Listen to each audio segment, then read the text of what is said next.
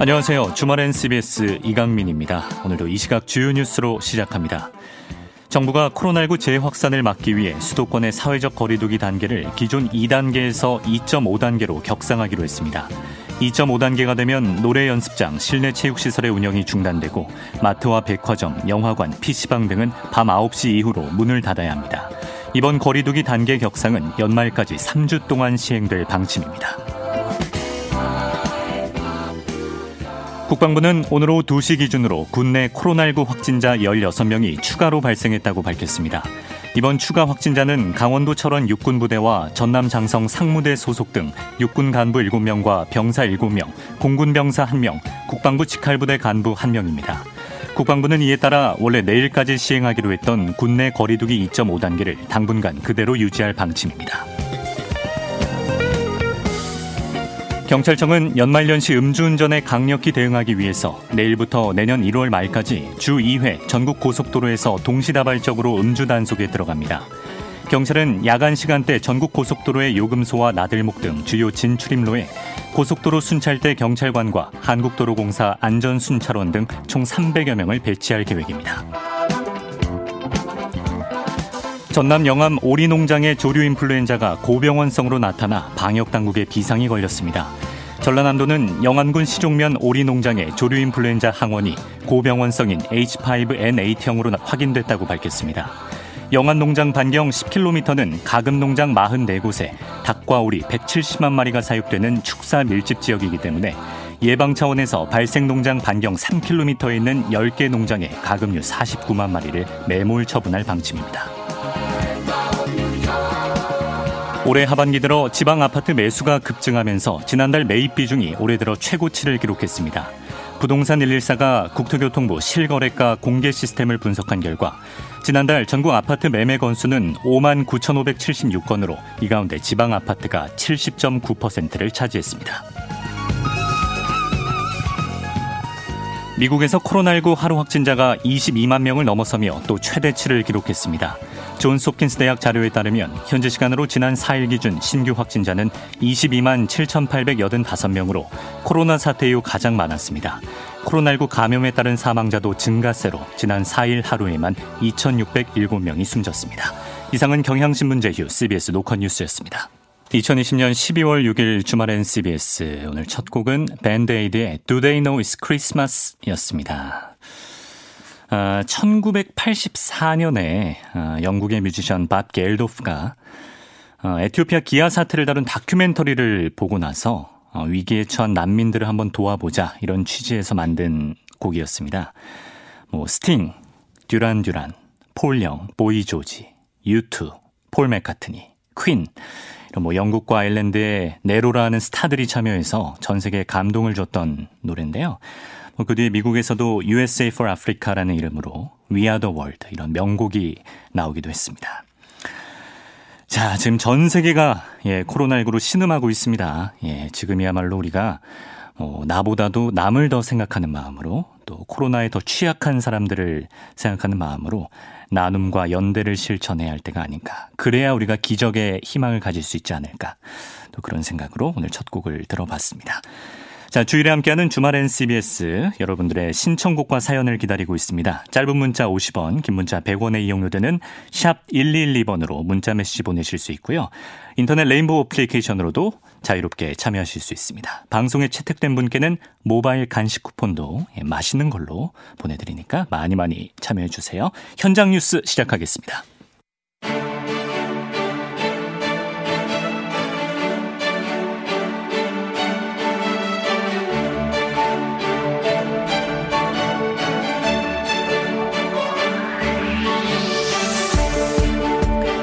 현장 뉴스 서울신문 손지은 기자 나왔습니다. 어서 오세요. 네, 안녕하세요.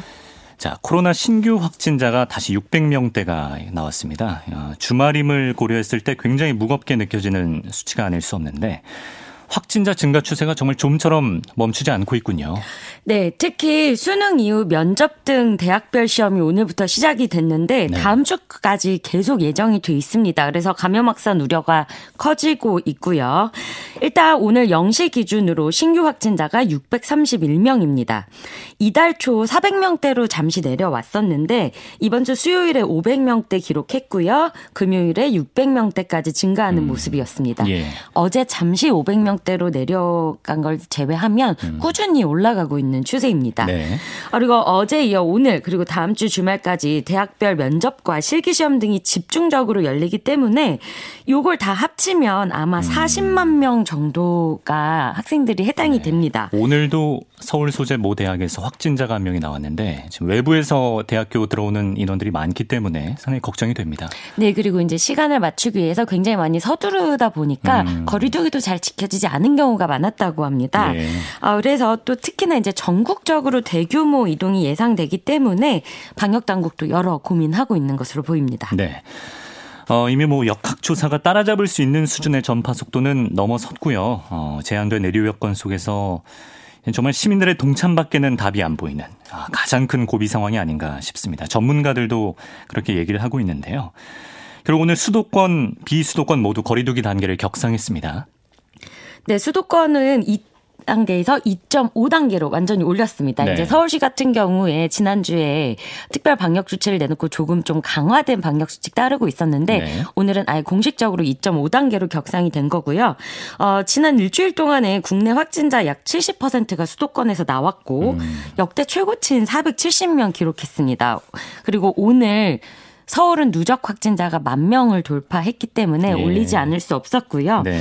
그리고 지금 이 거리두기 단계 격상은 어, 단순히 확산을 막기 위한 것뿐만이 아닙니다. 네. 왜냐하면 현재 의료 체제 붕괴 위험까지 아, 나오는 수준이라서 병상도 부족하고 네 지금 잡지 않으면 어 우리 지금 의료 체제가 붕괴될 가능성도 음. 있기 때문에 그래서 특히 이번에 올라간 격상 단계 잘 따라 주셔야 되고요. 예. 이제 가장 좀 생활에서 달라지는 부분은 9시 이후에 이제 헬스장 운동도 음. 이제 실내 체육도 금지가 됩니다. 네. 그리고 상당한 이제 일상생활과 경제 활동에 제약이 따르기 때문에 불편하시도록 하시더라도 음. 2주 동안은 아주 좀 강하게 음. 지켜주시고 무엇보다 중요한 거는 지금 연말이지만 절대 모이면 안 된다. 맞습니다. 네, 송년회 이런 거 절대 안 됩니다. 모두가 정말 힘을 합쳐야 이 정도 수준에서 막아낼 수가 있고 또 일상을 회복할 수 있다는 거를 저희도 다시 한번 강조를 드리고요. 저도 한 연말까지는 집회사 집회사만 반복할 아. 예정입니다. 자, 그리고 이번 주에 4개 부처 장관 교체 발표가 있었죠. 이제 뭐 청문회 일정도 슬슬 잡힐 텐데 다시 한번 개각 관련 정리를 해 주실까요? 네, 문재인 대통령이 지난 4일에 부동산 정책 사령탑인 김현미 국토부 장관 교체 결정했고요. 또 이제 나머지 여성부, 행안부 등에 관한 음. 개각이 있었습니다. 네.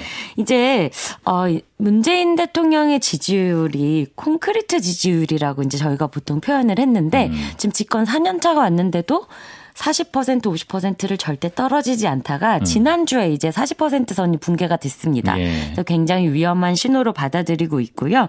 특히 이제 부동산 관련 민심 굉장히 이제 어 본인의 주택 소유 그 처지에 따라서 다르긴 하지만 음. 굉장히 피로도가 높은 상황입니다. 그렇습니다. 그래서 이제 개각을 결정을 했고 또 원포인트가 아니라 1년 3개월 만에 개각이죠. 사실 4개 부처를 바꿨으니까 네. 그만큼 지금 민심을 엄중하게 보고 있다는 그런 뜻으로 보입니다. 그런데 음. 이제 야당은 추미애 법무부 장관이 그대로 있는 아. 이게 무슨 개각이냐라고 사오정 개각이다. 맞습니다. 네. 이렇게 비판하고 있습니다. 야당이 가장 타겟으로 삼는 후보자는 누구일까요? 네, 김현미 장관 후임으로 내정된 국토부 변창흠 내정자입니다. 음. 어, 이제 아직 문 대통령이 국회 인사청문 요구서를 보내지 않아서 내정자 신문인데요. 예. 어, 변창 후보자는 한국토지주택공사 LH 사장을 지냈죠. 그리고 국민의힘이 직접 아주 디테일하게 공격을 하고 있는데 네. 전임자보다 더하다. 이러면서 어. 인사청문회에서 송곡 검증을 예고했습니다. 무슨 근거로 그런 말을 하는 거예요? 아, 일단 이 문재인 정부의 주택과 도시 관련된 정책을 수립한 김수현 전 정책실장과 아주 가까운 아. 사이입니다. 그러니까 아마 비슷한 생각들을 하지 않겠느냐. 아. 네, 그리고 또 변내정자가 어, 최근에 국회에 와서도 현 정부의 부동산 정책에 대해서 이명박 박근혜 정부보다 낫다. 제일 아, 잘한다. 그런 말을 했어요. 네, 이런 음. 이야기를 했습니다. 그러면 사실 지금의 정책 기조를 바꿀 필요가 없는 거잖아요. 음. 그래서 이 부분을 되게 집중적으로 문제 삼고 있고 예. 또 음, 변 후보자가 서울 서초구 방배동에 아파트가 있는데 네. 가액을 5억 9천만 원으로 신고를 했거든요. 그럼 사실 서초구의 방배동에 네. 주변 시세가 15억 이상이니까 그렇죠. 좀 축소 신고한 것 아니냐 이런 음. 의혹이 있고요. 그리고 이제 우리가 삼철 중에 한 명 친문 핵심으로 뽑는 전해철 의원이 행안부 장관 후보자로 내정이 됐는데 예. 이제 야당의 불만은 이겁니다. 진영 장관도 민주당 소속의 현역 의원이었다가 이제 음. 불출마를 한 거잖아요. 네. 그럼 내년 4월에 아주 중요한 서울과 부산의 보궐선거를 앞두고 음. 민주당 현역 의원이 선거라는 이 게임의 심판을 보는 게 아. 말이 되느냐 이런 불만 내보이고 있습니다. 그렇군요. 어, 그리고 또 이번 청문회 앞으로 있을 청문회에서 또 쟁점이 중요한 게 있다면서요?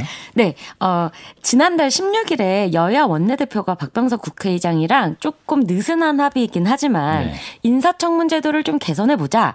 이걸 노력 어, 어떤 TF를 만들어서 논의를 해보자라고 합의를 했습니다. 그런 이야기는 꾸준히 있어 왔죠. 네. 특히 도덕성 검증을 비공개로 하자. 아. 그러니까 너무 어, 후보자들이 나와서 국회에서 만신창이가 된다. 신상털기식으로 가니까. 네. 그러니 이제 어, 도덕성 부분은 비공개로 하고 음. 정책 역량만 공개로 검증하자 이런 이야기가 나왔었습니다. 네. 그런데 이제 최근 여론조사에 보면은 우리 국민들의 70%는 도덕성 검증을 원합니다. 아, 해야 된다. 네, 아, 맞습니다. 그래요? 네, 그래서 야. 이제 지금은 현행 제도로 치르는 청문회거든요. 음. 그러면 이제 요번에 청문회를 치르면서 기존 제도의 명과 암이 다시 한번 강조가 될 것이고 예. 그러면 이것이 앞으로 청문회 제도를 어떻게 개선일까에 대한 어떤 양측의 음. 근거가 될 수 있을 것 같습니다. 예. 네, 이 청문회법 개정하는 건 여당은 하고 싶고 야당은 해주기 싫고 이런 성격의 사안이라. 이게 예. 따져보면 20대 국회에서도 57건이 발의가 됐는데 네. 어, 하나 이제 청문회법과 법, 관련해서 네 법률 용어 손질하는 거 하나만 고쳤습니다. 아. 왜냐하면 여당일 때 마음과 야당일 때 마음이 달라서 그럴 수밖에 없어요. 여당일 때는 조금 청문회를 쉽게 끌어가고 넘어가고 싶고, 싶고 음. 야당일 때는 더 강하게 위증죄 음. 처벌하고 이런 검증을 원하기 때문에 네. 계속 여야가 바뀌니까 이 법이 고쳐지지 않고 있습니다. 손발이 맞을 수가 없습니다. 네. 알겠습니다. 자, 그리고 민주당 이낙연 대표의 최측근인 이경호 대표실 부실장, 아, 옵티머스 관련 수사를 받던 중에 숨진 채 발견되는 사건이 있었는데 이 사건이 또 정쟁의 대상이 되고 있는 그런 모양새네요. 네, 지난 3일 이 극단적 선택이 알려진 직후에는 여야 모두 좀 정치적 발언을 삼가는 분위기가 분명 있었습니다. 그런데 오늘 이제 장례 절차가 마무리됐고 본격적으로 이제 양측에서 거론하기 아, 시작했는데요. 예. 일단 민주당은 어, 최근에 한 언론에서 이 부실장이 전남 지역의 어떤 기업으로부터 금품을 수수한 다른 의혹 별건에 관해서 수사를 받고 있었다 이런 음. 보도가 나왔는데 네. 이거는 검찰과 고인만 알 수 있는 정보가 아니냐. 이것 또한 피의 사실 공표가 아니냐라고 아. 하면서 검찰 개혁으로 정조준을 했습니다. 아, 예. 이런 정치 수사, 수사 용서하지 않겠다 이러면서 오늘 강공으로 나왔고요. 검찰이 언론에 흘렸다.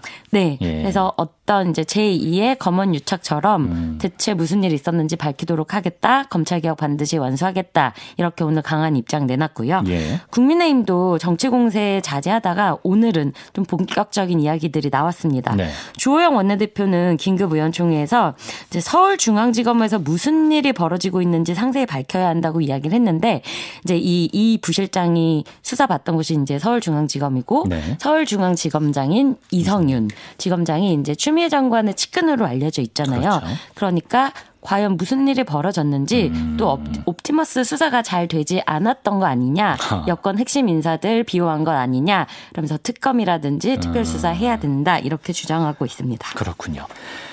자, 그나저나 이제 돌아오는 목요일에는 중요 일정이 있습니다. 물론 뭐 일정이 변동될 가능성도 여전히 남아 있습니다만 이제 윤석열 검찰총장 징계위원회가 열리는데요. 아, 징계 청구 사유 중에 핵심인 판사 사찰 의혹과 관련해서 내일 전국 법관 대표회의에서 입장이 나올지 관심이 모아지고 있군요.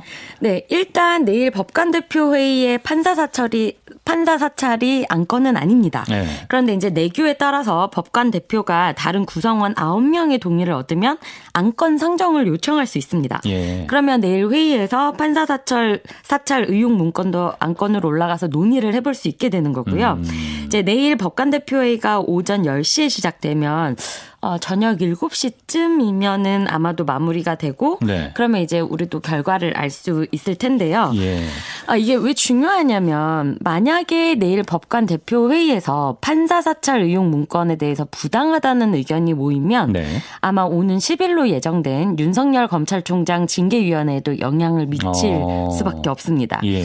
아, 일단 지금 전국 법관 대표회의 공보 간사가 현재 논란이 되고 있는 검찰의 법관 정보 수집 문제가 회의 일주일 전에 제기된 사안이니까 예. 각 법원의 의견 수렴을 바탕으로 해서 뭐 상정할지를 논의해야겠다 이제 이런 음. 입장이고요. 네. 이제 전국 법관 대표회의는 지난 2017년에 사법행정권 남용 사태를 계기로 법령에 따라서 상설화된 겁니다. 네. 그래서 법관 독립과 사법행정의 주요 사안에 대해서 의견을 표명하고 건의를 담당하는 역할을 하거든요. 음. 이번에는 이제 코로나19 때문에 화상회의로 진행되는데 내일 결과가 어떤 음. 결과가 나오느냐 그리고 이 결과가 윤 총장 징계에 어떤 영향을 미치느냐가 음. 지금 굉장히 주목받고 있는 상황입니다. 뭐 판사 내부에서도 이거 좀 의견이 분분한 사안이었잖아요. 뭐 네. 뭐 판사들 중에도 판사가 이 정도는 감수해야 된다 이런 사람들도 있었고 그래서 어떤 입장이 과연 내일 나올지 또 이제 입장이 나오면 정치권에서 도 입맛에 맞게 또 해석을 해서 정쟁으로 가지 않을까 그런 생각이 듭니다. 자, 윤석열 총장 징계위원회 얘기도 해보겠습니다. 지금 법무장관과 검찰총장의 소송전 양상으로 가고 있는데, 예, 좀 소개를 해주시죠. 네, 일단 10일에 검사 징계위 열어서 검찰총장 징계 여부와 수위를 결정하는데, 아, 원래 처음에 징계위가 잡힌 건 지난 2일이었죠. 네. 그런데 이제 윤 총장 측의 반발로 4일로 한번 미뤄졌다가 다시 요청을 문 대통령이 절차의 정당성과 공정성 음. 강조하면서 다시 10일로 연기가 됐습니다. 예. 일단 윤석열 총장 측은 징계 내용과 절차 모두 부당하다는 입장이고요. 지금 징계 청구 사유로 올라온 것들 다 사실관계 다르다. 절차 역시 문제라는 주장입니다. 특히 이제 법무부 장관이 위원 이촉 등에 큰 영향을 미칠 수 있는 검사 징계법 자체에 문제가 있다. 이러면서 이제 헌법 소원을 냈고요. 네. 그럼 이제 헌법재판소 결정이 내려질 때까지 징계의 절차를 중단해 달라. 음. 요 효력 정지 가처분 신청도 같이 낸 겁니다. 예. 이제 추 장관 측은 징계 청구 사유가 윤 총장 해임할 정도로 심각하다. 그리고 절차도 문제가 하나도 없다라는 입장이고요. 음. 그다음에 판사 사찰 의혹 이거는 명백한 불법이라고 이미 규정을 했습니다. 예. 그래서 검사 직무에 법관 정보를 수집할 권한은 없어서 명백한 불법이고 목적과 수단도 부적절했다. 음. 이런 입장입니다. 네. 이제 추 장관 측도 앞서 윤 총장의 직무정지 효력 정지시킨 서울행정법원의 집행정지 결정에 불복을 했죠. 네. 그래서 지난 4일 에 즉시 항고장을 낸 상태고요. 음. 어, 이런 이제 법정 공방이 계속되고 있지만 일단 10일에 징계는 열릴 것으로 보입니다. 예. 여기서 윤 총장에 대해서 해임 등 감봉 이상의 징계가 의결되면 추 장관이 문 대통령에게 이거를 제청하게 되고요. 아. 그렇게 되면 해임을 해야 하는 상황이 되는 겁니다. 그렇군요. 그러니까 이제 윤 총장이 헌법 소원 제기한 거 이제 헌재 결정은 징계위원회 전에는 안 나올 가능성이 높다라는 거죠. 네, 그래서 네. 징계에서 어떤 결정이 나더라도 아마 이 법정 공방 이 소송전은 좀 장기화될 음, 것으로 보입니다. 알겠습니다. 자, 그리고 정기국회가 이제 마지막 본회의가 9일, 사흘이 남았는데요. 어, 공수처법을 포함해서 국회 입법은 지금 어찌 되어 가고 있는지요?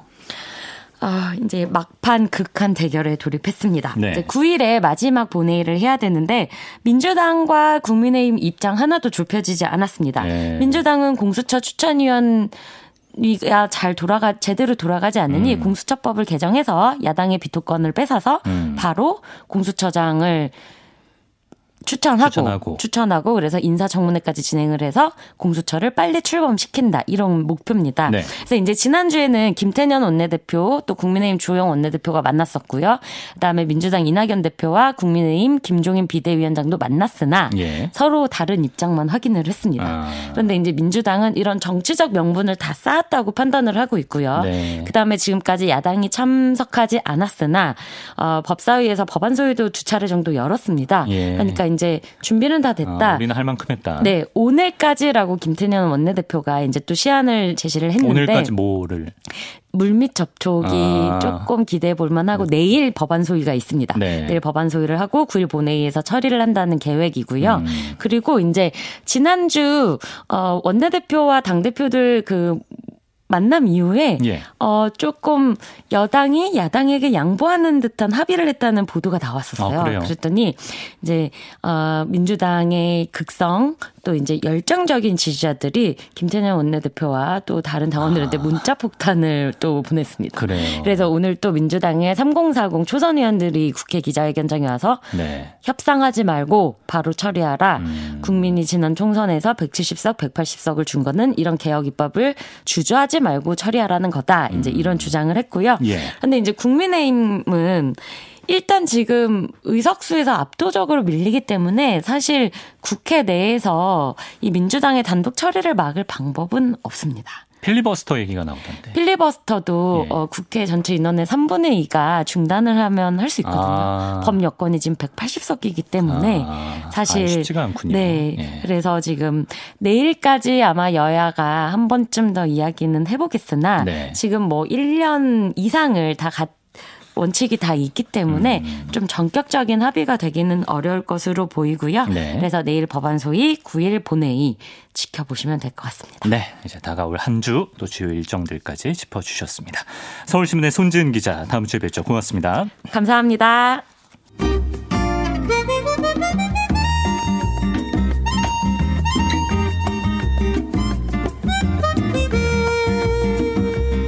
주말엔 CBS 연속 기획 쓰레기 대란 해법은 무엇인가 그 다섯 번째 시간입니다.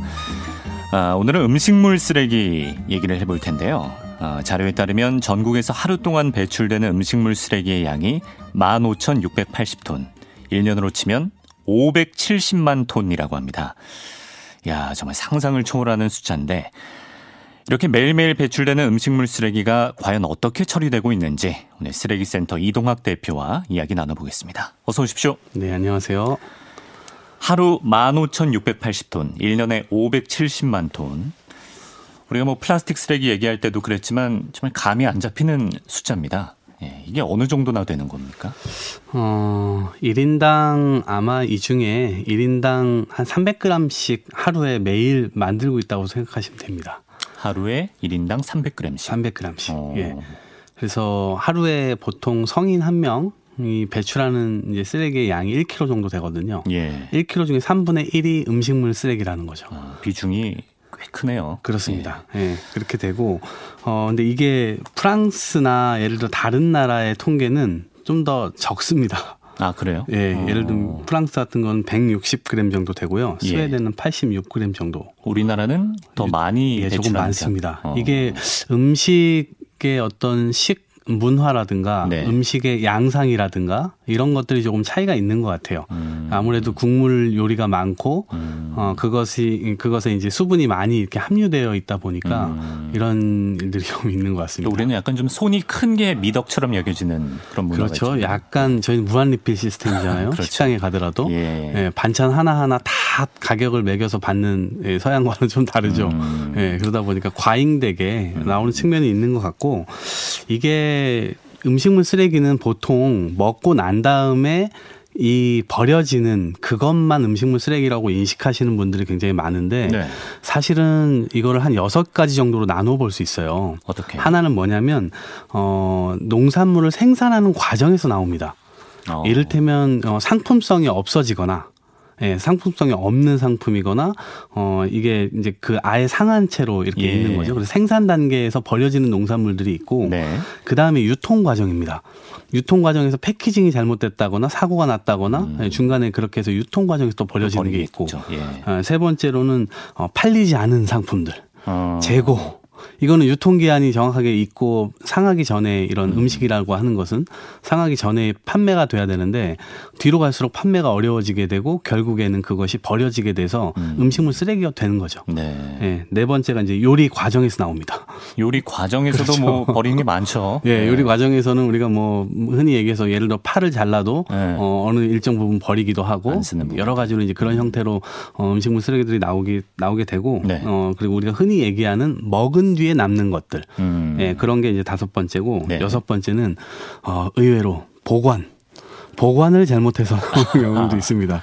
모든 과정에서 뭔가 잘못됐을 때 그렇습니다. 음식물은 상하니까 버리게 됩니다. 그렇죠. 아. 네. 굉장히 많은 다양한 양상으로 음식물 쓰레기가 어, 음. 만들어지고 있다 이렇게 이해를 하시면 되겠습니다. 네. 이게 이거를 처리하는 비용이 어, 1조 원 가까이 듭니다. 1년에요? 예, 1년에요. 어. 8천억 이상으로 이제 환경부에서는 얘기를 하고 있는데 예. 예. 훨씬 더 될 것으로 생각합니다. 알겠습니다. 하나하나 좀 살펴보겠습니다. 네. 어, 일단 우리가 음식물 수거통에 음식물을 버리면 가정이라고 쳤을 때요. 그 다음엔 어떻게 처리가 되나요? 어, 이것은 이제 기본 어 그 계약된 업체가 네. 이거를 가져가서 처리를 합니다. 가져가서 처리를 하는데 네. 음식물 쓰레기는 보통 세 가지 방식으로 처리를 하거든요. 하나는 어, 사료로 만들어내는 일이고 아, 가축들이 먹을 수 있게. 예, 가축들이 먹을 수 있게 음. 사료로 만드는 일이고, 그 다음에는 이제 뿌릴 수 있게 예, 농작물에 뿌릴 수 있게 퇴비로 예, 퇴비로 만드는 것이고 또 예. 하나는 이제 좀 포션이 좀 적긴 하지만 바이오 가스로 만들어내서 이것을 어. 에너지화하는데 이제 쓰고 있습니다. 이 세 가지 경우는 음식물 쓰레기가 재활용됐다고 볼 수가 있는 그렇죠. 재활용되는 것이고 어. 그리고 어 사실은 어 소각되는 것들도 사실 많습니다. 예. 왜냐하면 지금 퇴비나 사료의 경우가 문제가 조금씩 나타나고 있는 거여서 과거에 예를 들면 어, 이렇게 음식물 쓰레기를 사료화해가지고 동물, 예를 들면 이제 그. 돼지나. 그, 예, 돼지나 아니면 어. 닭이나 예. 오리나 예. 이걸 먹고 어, 조류독감에 걸렸다든지 뭔가 그 아. 그 원인이 불분명할 경우에 그렇게 동물의 이제 전염병으로 연결될 수 있다. 근데 그 원인이 어디서 온 거냐? 예. 음식물에서 온 거 아니냐?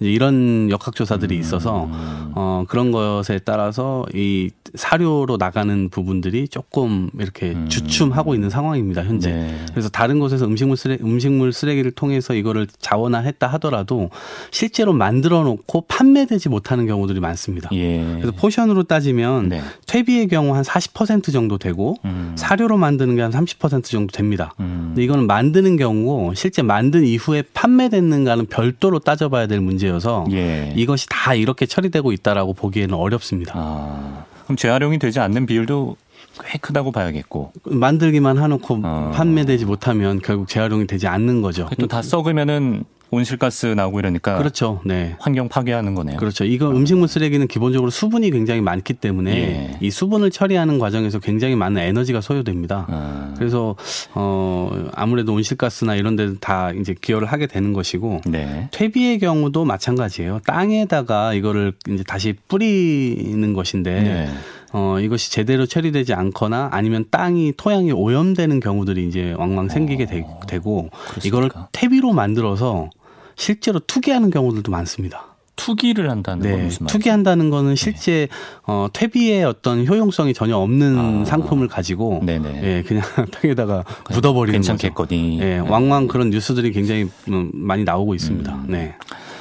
전뭐 미생물이나 지렁이 이용해서 뭐 퇴비로 쓰는 게 굉장히 바람직한 방법이라고만 생각을 해서 네. 그게 또 문제가 될 수 있는지는 몰랐습니다. 네, 네. 미생물 처리는 오히려 그냥 괜찮을 수 있죠. 근데 음. 이제 이게 지금 미생물 처리기가 시중에 나와 있는데 일단 가정에서 쓰기가 단가라든가 이런 것들이 음. 좀 비싼 편입니다. 네. 그래서 그런 문제들이 좀 있고 최근에 어 정부에서 정부 이제 국책 사업으로 연구를 했는데 미생물 요거를 획기적으로 할 수 있겠다라고 음. 하는 뭐 연구 결과가 나와 가지고 그거 좀 기대해 보고 있습니다. 음, 네. 좀 가정용 처리기 얘기는 조금 이따 더 해보기로 하고요. 예. 자, 이제 음식물 쓰레기를 우리가 줄이고 또 이제 생기더라도 잘 버리는 게 굉장히 중요할 텐데. 네. 제가 학교 보건진흥원의 자료를 하나 보니까요. 음. 전체 음식물 쓰레기의 70%가 가정이나 소형 음식점에서 발생한다고 음. 합니다. 음. 우리 보통 사람들이 대부분의 음식물 쓰레기를 만들어낸다는 건데 음. 가정에서 음식물 버릴 때 좀 지켜줘야 될 것들 어떤 것들이 있을까요? 이를테면 일단 잘 버리는 게 중요하겠죠. 어떤 최대한은 네. 안 버리는 게 중요하죠. 아, 그렇죠. 최대한 먹어야 되겠죠. 예. 예. 그런데 이제 노력을 노력의 노력의 끝에 어 최대한 먹고 그래도 남으면 음. 어, 잘 버리는 게 중요한데 어 음식물 쓰레기인지 일반 쓰레기인지 헷갈려 하시는 분들도 굉장히 많아요. 첫 시간에 약간 퀴즈 형식으로 살짝 맛을 봤었는데 그렇죠. 네. 한번 더 정리하면 좋을 사실은 뭐 정리를 해 본다면 예. 어 예를 들면 이제 그 시 그 저 뿌리 같은 것들, 음. 예, 식물의 뿌리 같은 것들, 팥뿌리나, 팥뿌리나 예. 뭐 마늘 뿌리나 예. 이게 왜 그러냐면 그 뿌리가 뭐 쓸 것 같아서 뭐 이제 그런 게 아니고 예. 거기에 흙이 묻어 있기 때문입니다. 아 그러면 어, 재활용을 못 하나요? 그러니까 사료로 이렇게 예, 할 경우에는 예. 결국 흙, 흙 묻은 음식을 누가 먹겠어요. 그렇죠. 네, 그렇게 되는 네. 거죠. 그래서 이제 그런 것들을 하고 그다음에 고추씨나 과일 씨앗 어, 이런 것들도 어 일반 쓰레기로 일반 쓰레기. 어, 잘 버려야 된다. 그러니까 동물들이 먹을 수 있느냐 없느냐가 그렇죠. 그거를 일단 요인이구나. 기본적으로 생각해 보시면 네. 좋을 것 같고 네. 그 다음에 기본적으로 껍데기류, 네. 네 양파 껍질, 음. 마늘 껍질 이런 것들, 그 다음에 네. 갑각류. 그러니까 예를 들면 새우 껍질. 예. 예 저는 새우 껍질 다 먹거든요. 웬만하면 우리가 먹는 게 좋다. 예, 예. 저는 웬만하면 다 먹는데 예. 그거를 이제 껍데기를 다 까고 속 알맹이만 먹으시는 분들 있잖아요. 음, 그렇죠. 그것도 일반 쓰레기입니다. 음, 새우도. 그렇죠. 동물들한테 위험할 수 있으니까. 네, 그렇습니다. 달걀이나 뭐 그렇죠 메추리알 껍데기 어, 이런 이제 달걀 껍질 이런 네. 것들도 결국 예, 일반 쓰레기로 버려 주셔야 돼요. 과일 껍질은요? 수박 뭐 껍데기나 네네네 그런 것들 다 포함되는 거죠. 그렇습니다. 네. 네. 그리고 이제 우리가 튀김 요리 음. 해 먹고 나면 네. 남은 식용유 있지 않습니까? 네. 그것도 양이 상당한데. 식용유 네. 버릴 때 상당히 그렇죠. 이걸 하수구에 그냥 넣어야 되나? 변기에 넣어야 되나? 네. 막 굉장히 고민하시는 분들 많으신데 네. 어, 키친타올이나 신문지 같은 거 쓰시고 난 다음에 예. 거기에다 적셔 주시면 돼요. 적셔서 아. 종량제 봉투에 어, 아. 어, 넣어주시면 좋고, 네. 어, 그 다음에 혹시라도 하수구에 넣으면 이게 굳어요. 네. 네. 그래서 굳어서 이게 물이 잘 안 내려가는 경우들도 있는데, 음. 그럴 때는 뭐 끓는 물하고 베이킹 소다하고 그다음에 식초 요걸 조금 섞어주는 거예요. 섞어서 거기다 부어주시면 아, living 포인트까지 알려주고 계시군요. 예. 그러니까 넣지 말아야 되는데 넣지 혹시 넣으셨다면 예, 그렇죠. 아, 이런 예. 방법을 써봐라. 그렇습니다. 어. 네. 알겠습니다. 아, 수거하는 경우는 없습니까? 폐식용유 같은 거? 아, 그, 이, 이제 아파트 단지나 혹은 그 동네별로 예. 폐식용유를 수거하는 통이 따로 놓여져 있는 경우도 있습니다. 본 것 같아요. 예, 네. 그래서 혹시라도 그것이 동네에 있다면 음. 거기로 넣어주시면 됩니다. 음. 네, 넣어주시고 혹시라도 없으면 아까 말씀드린 대로 음. 어, 종량제 봉투에 넣어야 되기 때문에 네. 근데 액체 상태로 넣으면 안 되니까 예. 예 적셔서 어, 넣으시면 됩니다. 그래서 또 폐식용유로 비누 같은 거 만드는 분들도 계시더라고요. 네, 비누도 요즘에 네. 그 이것이 결국 식용유가 어, 좋은 자원으로 쓸 수 있잖아요. 재활용하게 되면. 네. 그래서 그거를 이제 음, 커피 콩 뭐 이런 거랑 음, 섞어 가지고 예. 네, 비누로 만드시는 이 약간 이제 아직 비즈니스화된 것 같지는 않은데 이제 음. 그 태동 단계인 것 같아요. 음. 그런 것들 막 만들어가지고 이제 판매까지 음. 연결하려고. 잘 네. 보급이 되면 좋겠네요. 예, 예. 네. 그리고 제가 평소에 궁금했던 게요. 음. 우리가 이제 요새 뭐 봉투 없이 그냥 음식물만 버리는 경우도 많긴 한데 네. 보통 이제 종량제 봉투에다가 음식물을 많이 버리지 않습니까? 네.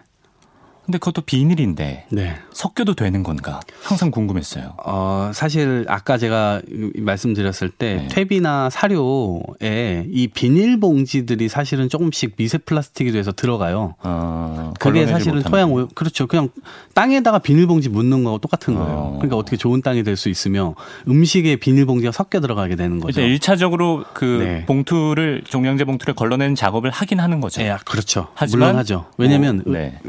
그그 생각보다요 예. 음식물 쓰레기 음식물만 넣지 않아요 사람들이 아. 나무 젓가락 숟가락 아. 옥수수대 뭐 비닐봉지 플라스틱 별의 별개 음식물 쓰레기장으로 다 섞여 들어와요 예. 그래서 그거를 일차적으로 선별하는 어, 과정이 있고요 네. 그걸 잘 선별한다 하더라도 이 과정에서 이 약간 무슨 김치처럼 그냥 이 쪽, 쪼가리가 플라스틱 비닐봉지가 네. 김치처럼 네. 이렇게 인식돼서 그냥 안 빠져나갈 그렇죠, 경우에는 그렇죠. 그냥 같이 섞여 들어가는 그. 물기랑 다 섞여가지고 네. 그 분간하기가 쉽지 않을 것 같아요. 그렇죠. 네. 네. 그래서 그런 경우들이 좀 있어서 쓰레기 안에 이런 것들이 섞여 들어가는 경우들이 너무 많고 음. 그래서 사실 음식물 쓰레기도 그래서 제대로 된 분리 배출이 지금 어 사실 안 되고 있는 상황인 거예요. 음식물 네. 쓰레기장에 직접 가서 보면 야 이런 것도 들어와 음. 할 정도로 예.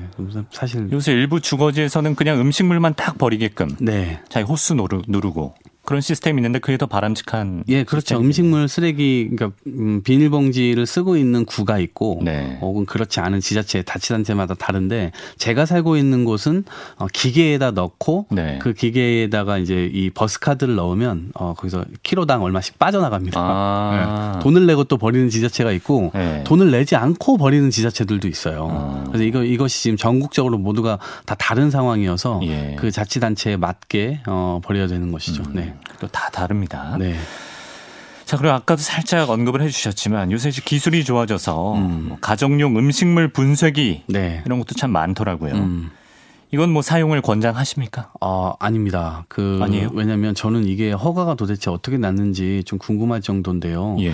어, 하수구에 이걸 음식물 분쇄기를 하잖아요. 근데 분쇄기까지는 괜찮아요. 근데 네. 이게 불법적으로 설치가 되는 경우가 너무 많아요. 어. 왜 그러냐면 예. 음식물을 갈아서 수분을 빼주고 그 가른 음식물은 부피를 줄이기 위한 거예요. 네. 그럼 그 음식물을 빼서 음식물을 따로 처리를 해야 돼요. 예. 그런데 이걸 하수구 속으로 그냥 들어가도록 이게 설계를 하는 겁니다. 아. 그래가지고 어, 음식물을 깔끔하게 처리하니까 그냥 다 하수구로 내려가니까. 음. 근데 이거는 어 사실 그 하수 처리장에 엄청난 부담을 주게 되는 거 결과를 초래해요. 어. 하수 처리장에서 나오는 여러 슬러지 슬러지들이 굉장히 많은데 예.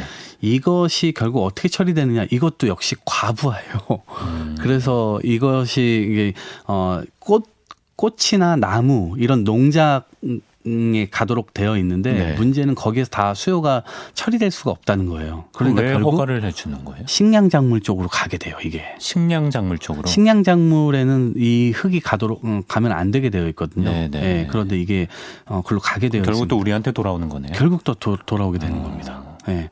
그래서 사실은 그 과부하가 일어나면 안 되고 네. 어, 허가를 해줬을 때는 그거를 아까 제가 말씀드린 대로 갈고 그래서 그 간 거를 다시 수거하고 어. 수거해서 다른 곳으로 처리되도록 하는 그 체계만 이렇게 가는 것만 한 건데 예. 사실은 그거를 보통 가정에서 간에다가 연결을 해버려 가지고 예. 하수구로 그냥 다 빠져 나가게 해버리는 거죠. 어. 네. 그래서 그 권장하지 않고요. 네. 사실은 음식물 쓰레기를 별도로 잘 분리 배출해서 어 버리는 것으로 어 너무 이제 편리함만 쫓아가다 보면 음. 결국 환경이 망가지는 경우가 생기게 되고 음. 또한 가지는 요즘 거름망 같은 거 많이 사용하잖아요. 네네. 거름망이 생분해성이다. 음식물 쓰레기랑 같이 버려라. 맞아요. 네. 다 걸려 나옵니다. 아, 그래요? 음식물 쓰레기로 인식이 안 됩니다. 음식물 쓰레기 장에서 분리돼서 다시 다 나와요. 결국 쓰레기화 되는 거예요. 와. 네. 허위 광고네요. 어, 사실은 그렇죠. 네. 네. 그게 어 으, 쓰레기는요. 출구부터 아, 입구부터 출구까지 이게 어 A, B, C, D의 모든 출구 이, 이 과정이 다 맞아야 돼요. 네. 그런데 A 과정이 좋다고 해서 B 과정에서 어 이게 무조건 좋으냐? 그렇지 않습니다. 그렇죠. 예. 네, 그래서 버리는 사람, 수거하는 사람, 선별하는 사람, 네. 혹은 그것이 기계라 할지라도 음. 그 모든 어이 과정들이 맞아 떨어져야 되는 거죠. 전체적인 체계 안에서 지금 현재 체계는 맞아요. 그게 안 맞는 거예요. 어, 네, 과정에서만 편한 거다. 그렇죠. 네, 어. 나만 편한 거죠. 네, 그렇군요. 음. 해외 사례를 한번 그럼 보도록 하죠. 네, 음. 우리가 좀 참고할 만한 음식물 쓰레기 처리 방법. 이런 게 참고할 수 있을지 모르겠어요. 우리가 네. 제가 어, 몇 주 전에도 여기 나와서 한번 말씀드렸던 것 같아요. 요 시리즈 시작하기 전에 네. 예, 어, 중국에서 바퀴벌레로 이거 음식물 처리한다. 요 말씀을 맞아요. 드렸던 것 예, 같은데 예, 바퀴벌레. 예, 바퀴벌레 10억 마리가 한 울타리에 살면서 음식물 쓰레기 50톤씩 먹어 치우는 어, 이 사례가 있었습니다. 그래서 10억 마리를 키우는 거예요 한 네, 공간에. 그렇죠. 사실은 탈출해서도 안 되고 아, 그렇죠. 탈출하지 아, 그렇죠. 못하도록 하고 네. 그 안에서 예를 들면 어, 열에너지가 발생할 거 아니에요. 10억 마리가 돌아다니니까 아, 그 그렇죠. 안에 가스가 엄청 찰 거 아니에요. 거기다가 예. 음식물 쓰레기까지 투하가 되니까 예. 하루에 50톤씩. 예. 예, 그러니까 거기에 있는 열이나 이런 것들 또 포집해서 그 바로 위에 층에 있는 스마트 팜에 이제 온실 열기로 어, 이 이거를 재활용하고 예. 그래서 거기에는 지구가 어, 지구에 해가 되는 어떤 물질이라든가 가스라든가 이런 것들이 나오지 않는 시스템으로 만들어 놓은 거죠. 네. 그리고 바퀴벌레 탈출을 방지하기 위해서 유리벽으로 다 칠해 놨고 어. 그래서 유리에서 다 바퀴벌레가 미끄러진대요. 그래서 결국 구멍을 찾을 수 없도록 어. 만들어 놓고 이 바퀴벌레들은 굉장히 호의호식하네요. 네, 호의호식이죠. 그래서 네. 제가 어 이거 호텔이가 호텔이다. 바퀴벌레 호텔 같다. 이렇게 얘기를 하니까 웃더라고요. 거기 네. 인터뷰한 회장님이. 어. 그래서 어 그분은 그거를 한 8년 정도 연구를 하셨고 음. 그래서 바퀴벌레가 탈출하지 않으면서 어 바퀴벌레 하루에 6번 식사를 한다고 해요. 아, 그래요? 네, 대시간에요? 예. 그리고 이틀에 한 번씩 알을 낳아요. 그러면 알을 한번 낳으면 16마리가 부화합니다. 아, 그럼 개체수를 어떻게 그렇죠. 개체수 그 유지하는 게 핵심인데 예. 얘 네가 11달을 살다 또 돌아가세요. 아. 그래서 네. 그래서 근데 이제 그래도 16마리씩 이틀에 이렇게 낳으면 그렇죠. 상당히 이게 개체수가. 늘어갈 예. 거 아니에요. 예. 그래서 어떤 알은 어이 빼줍니다. 수시로. 그리고 사체도 아. 빼줍니다. 바깥으로. 그래서 낳기 전에 빼주는 거죠. 네. 그리고 어떤 알은 놔두는 거죠. 왜냐하면 음. 바퀴벌레 사체 요 숫자에 비례해서 어, 어떤 알은 태어나도록 내비두고 네. 그렇게 해서 그 10억 마리의 생태계가 그대로 유지되면서 하루에 안정적으로 50톤의 음식물 쓰레기를 처리할 수 있는 사회적 목표를 이루, 어. 이루도록 하는 거죠. 바퀴벌레도 뭐 먹고 사는 거 좋고 어, 사람의 인간 사람의 음식물 쓰레기도 처리되고 좋고 그러네요. 네. 우리가 뭐 바퀴벌레 10억 마리 상상만 했을 때는 거부감이 당연히 들지만 그렇죠. 네. 이렇게 이롭게 사용할 수가 있네요. 네, 실제 그 공장을 가봤더니 바퀴벌레를 실제 볼 수는 없었어요. 음. 사체를 보여주긴 하더라고요. 네. 통 안에 이렇게 이렇게 사체가 있고 예. 알도 이렇게 생겼다. 예. 그래서 요걸 우리가 갈아가지고 음. 2층에 스마트 팜에 어, 토, 토마토와 오이를 키우는데 거기에 아. 사료로 그러니까 음식물 쓰레기가 사실은 어떻게 보면 분해되고 아주 질 좋은 사료화된 거예요. 바퀴벌레와 함께 몸속으로 네네. 들어가는 순간. 네. 그래서 바퀴벌레도 사실은 우리가 미래의 식량이라고 얘기할 정도로 음. 인간이 먹을 수 있는. 근데 음식물 쓰레기도 바퀴벌레가 먹고 음. 그 바퀴벌레가 결국에는 식량의 사료화되고 음. 아 퇴비화되고 음. 이렇게 되니까 어뭐 좋은 것 같습니다. 그러네요. 그리고 또 한 가지는 네. 화장품 미국의 화장품 회사들이 이제 거기 와가지고 바퀴벌레 사체나 알그그 가른 거를 네. 어 가지 가지러 왔다고 그 그렇게 아, 얘기를 하더라고요. 화장품 회사에서도 쓰는군요. 네, 피부에 좋대요. 네. 그래서 바퀴벌레가 예. 인류를 구원할 날이 얼마 남지 않았습니다. 피부에 좋더라도 예, 소비자들은 모르고 쓰시는 모르고 쓰는 거죠. 지금 바르고 예. 계실 수도 있어요. 네. 예.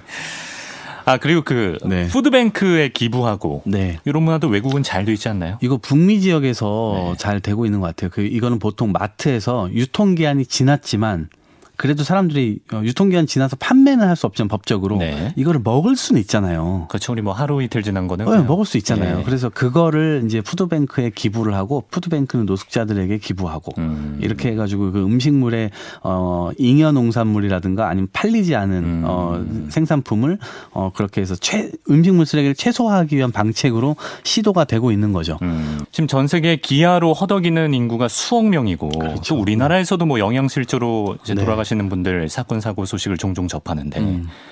이게 정말 최선의 음식 배분 시스템인가? 그렇죠. 네. 그런 생각이 계속 드는데. 인류가 음식 배분에 실패하고 있는 건데 네. 어쨌든 한쪽에서는 음식물 쓰레기 때문에 나오는 온실 효과, 온실 가스가 나오기 때문에 음. 이거를 어 막아야 되는 것이고 그것이 결국 어 잘 처리되지 못해서 어 토양에 버려졌을 경우에도 결국에는 예, 오염이 음. 되는 거잖아요, 지구가요. 그렇죠. 그래서 그런 차원에서 그렇고 요즘에 이제 IT, 모바일 기반으로 해가지고 어, 음식물 쓰레기가 나오지 않도록 어, 도와주는 어플도 있습니다.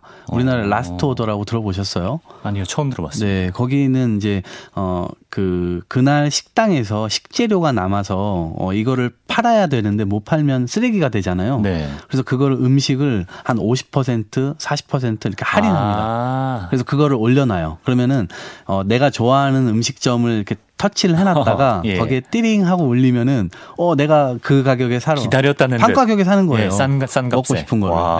네. 음식물 쓰레기도 줄이고 어 사람들이 먹고 싶은 어, 이 음식도 먹을 수 있도록 하는. 이것도 예. 묘책이네요, 정말. 예, 원래 처음에 스웨덴에서 이런 이제 어, 모델이 나와서 음. 지금 유럽에서는 굉장히 많이 이렇게 음. 사용되고 있습니다. 그래요. 또 이런 네. 시도들이 꾸준히 이어졌으면 좋겠습니다. 네.